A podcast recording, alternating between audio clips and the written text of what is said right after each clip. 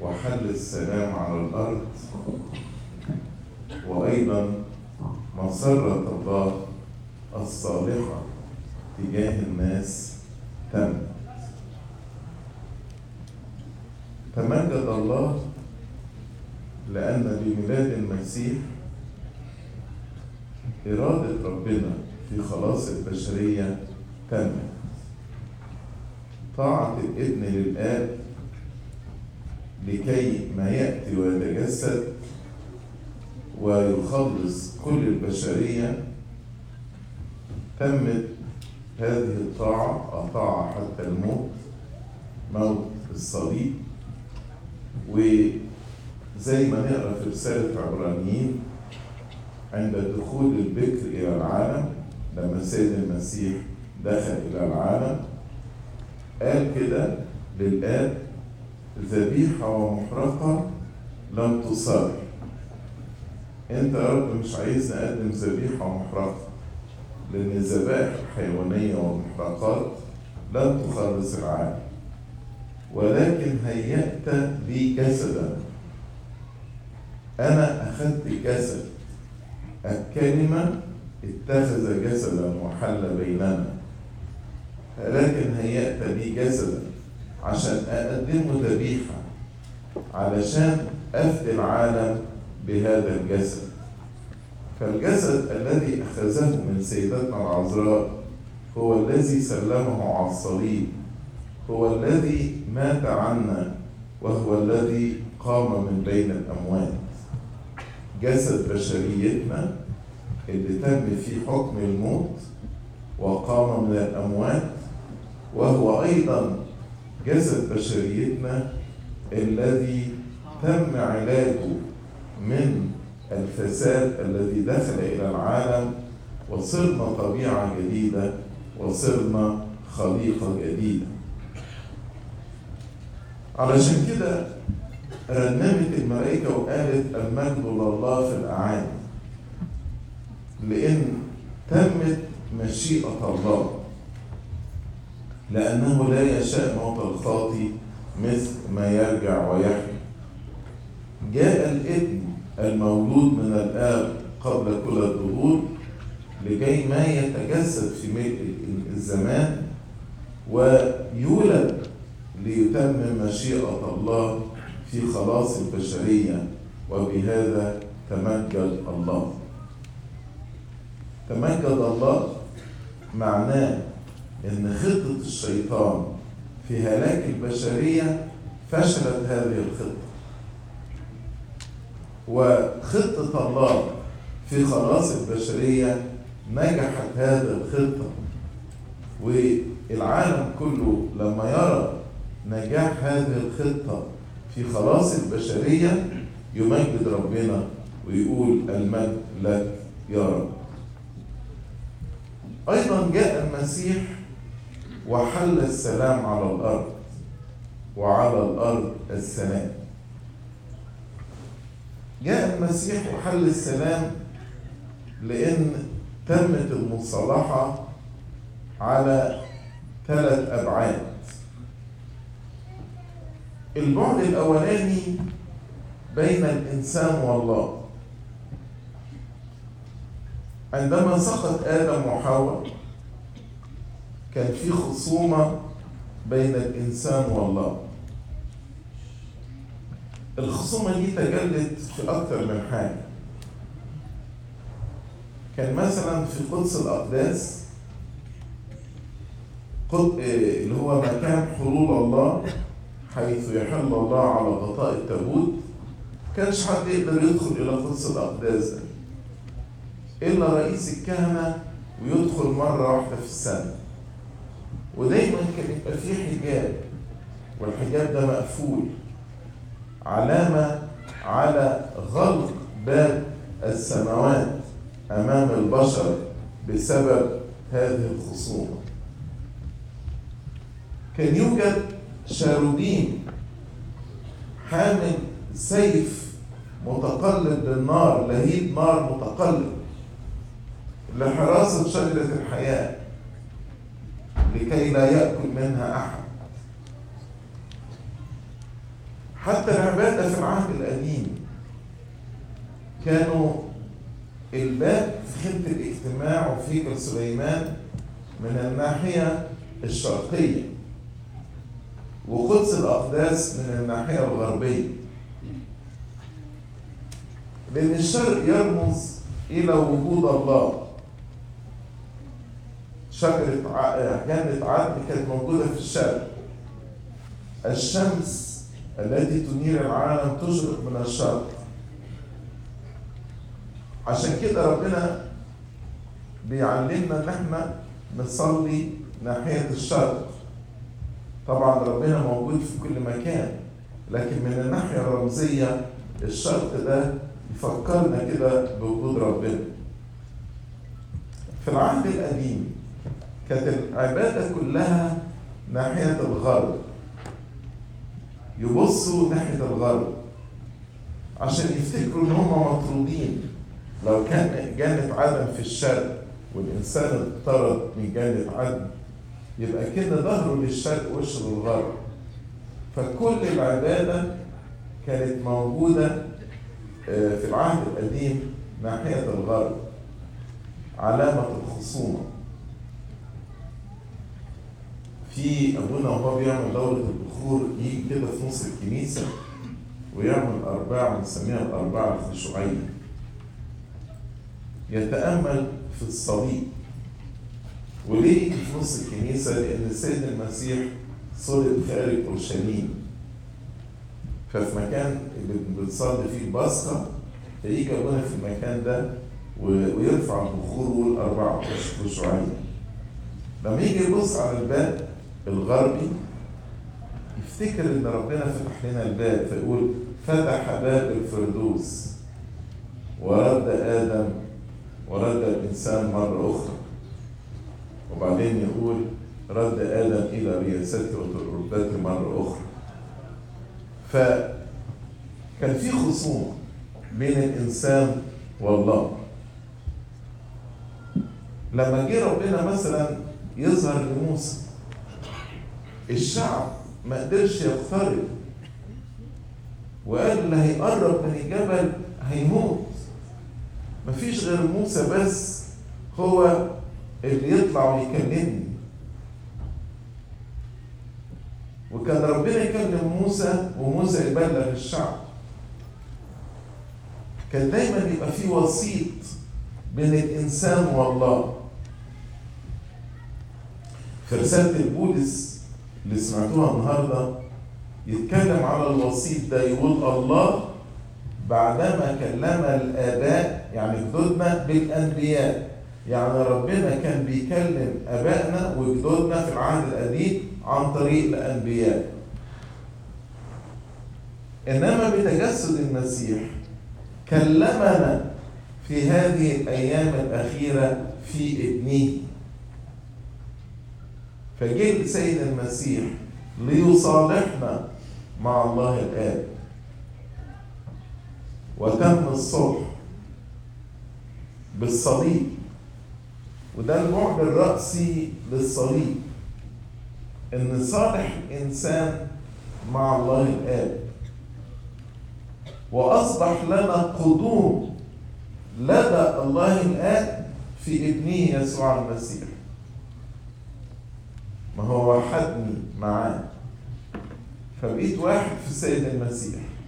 ففي المسيح صرت ابن لله الآب وفي المسيح أستطيع أن أقف وأكلم الله الآب وأقول له يا أبانا الذي في السماوات في المسيح. مش كده بس في رسالة أفسس؟ اتكلم على بعد تاني في في السلام. كان في هيكل في يخش بس اليهود وفي دار خارجية اسمها دار الأمم. كان في زمان شعب الله هو اليهود فقط.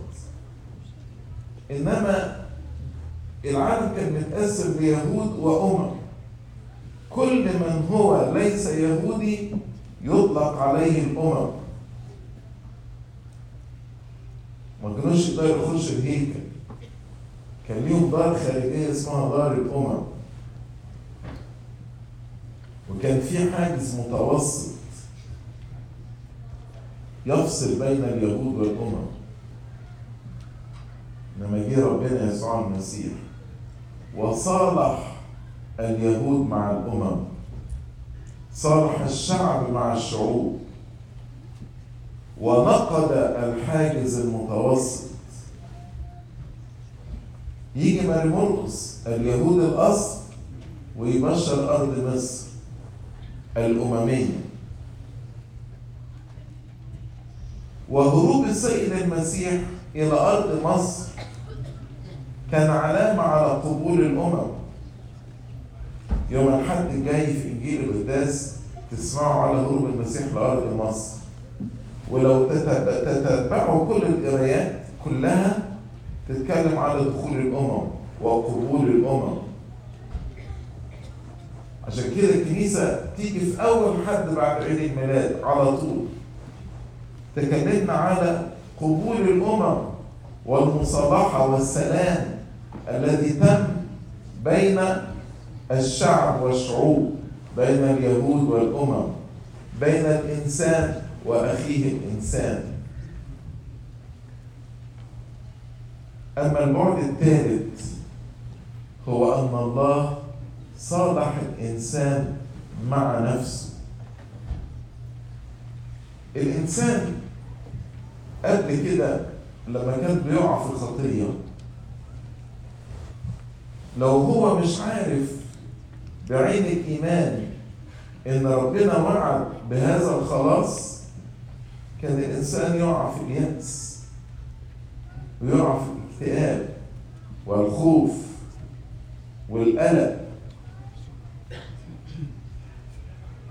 إنما جه ربنا عشان ينزع كل هذا من قلبي ينزع مني الخوف وينزع مني الإحساس بالذنب وينزع مني الخجل والعار. ويعطي للإنسان سلام.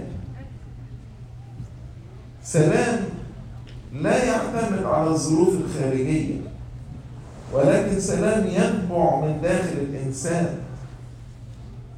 أعطانا روحه القدوس. ونقرأ في غلطة يقول ثمر الروح محبة فرح سلام. ويقول لنا سلامي أنا أعطيكم. سلامي أنا أترك لكم. ليس كما يعطي العالم أعطيكم. سلام داخلي. سلام الله الذي يفوق كل عقل. يحفظ عقولكم وقلوبكم في المسيح يسوع. على الأرض السلام. جاء المسيح فصنع سلام بين الإنسان والله وبين الإنسان وأخيه الإنسان وبين الإنسان ونفسه. المجد لله في الأعالي وعلى الأرض السلام وفي الناس المسرة. يعني إيه في الناس المسرة؟ يعني مسرة ربنا هي في الإنسان. ربنا بيحب الإنسان لذتي مع بني آدم. عشان كده ربنا حزن على سقوط الإنسان ودبر كل التدبير ده علشان يخلص الإنسان. ليه ربنا عمل كده؟ مفيش إجابة غير إن هو أحبنا سر لينا. سر أن يخلصنا. في يوم الاثنين في الطبقية نقول لأنه غلب من تحننه. يعني تحنن ربنا ومحبته غلبته. فقال لابد إن أنا أخلص الإنسان. غلب من تحننه. من كتر ما بيحب البشر دبر هذا التدبير العجيب أن ملك الملوك يصير إنسانا ويهان ويعيش كفقير ويتألم ويصلب ويموت. كل ده عشان إيه؟ عشان يخلصنا. ليس حب أعظم من هذا. عشان كده الملائكه لما شافت قالت فعلا ده مسرة ربنا في الإنسان وفي الإنسان مسرته. فرح ربنا وسروره في الإنسان. ملائكه وقفت قالت شوف ربنا بيحب البشر قد إيه. أن الله يصير طفل في مزود ويولد في مكان حقير مثل هذا عشان يخلص الإنسان فعلا مسرة الله هي في الإنسان. طيب نقف قصاد هذه الترنيمة. المجد لله في الأعالي وعلى الأرض السلام وبالناس المنصر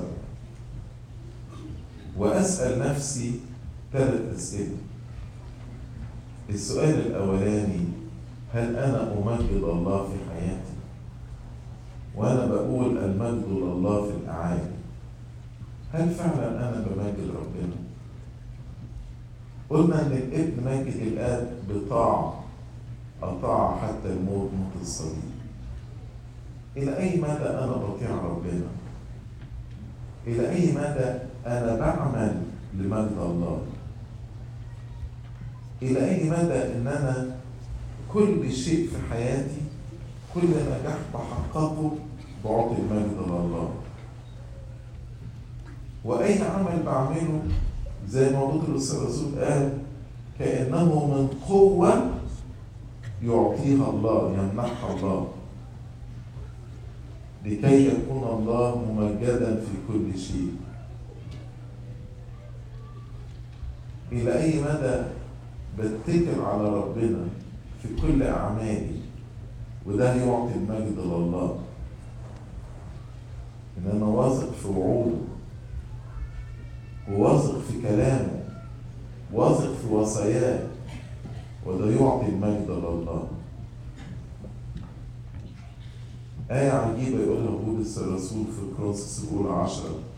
يقول وكل ما فعلتم إن كان أكل أو شرب أو أي شيء آخر افعلوا الكل لمجد الله. نراجع كده حياتنا. هل كل عمل بعمله ربنا بيتمجد من خلال العمل. ناس تشوف تقول فعلا المجد ليك يا رب. ولا أحيانا الناس ممكن تقول قال المسيحيين بيعملوا كذا وكذا. زي ما الكتاب يقول يجدف على الاسم الحسن بسببنا. هل فعلا بنمجد ربنا ولا لا؟ ده السؤال الأولاني. السؤال الثاني على الأرض السلام. هل أنا صانع سلام؟ كم واحد أنا زعلان منه؟ كم واحد أنا مش عايز أصالحه؟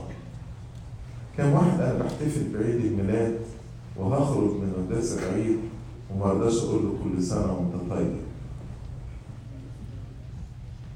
ونقول على الأرض السلام.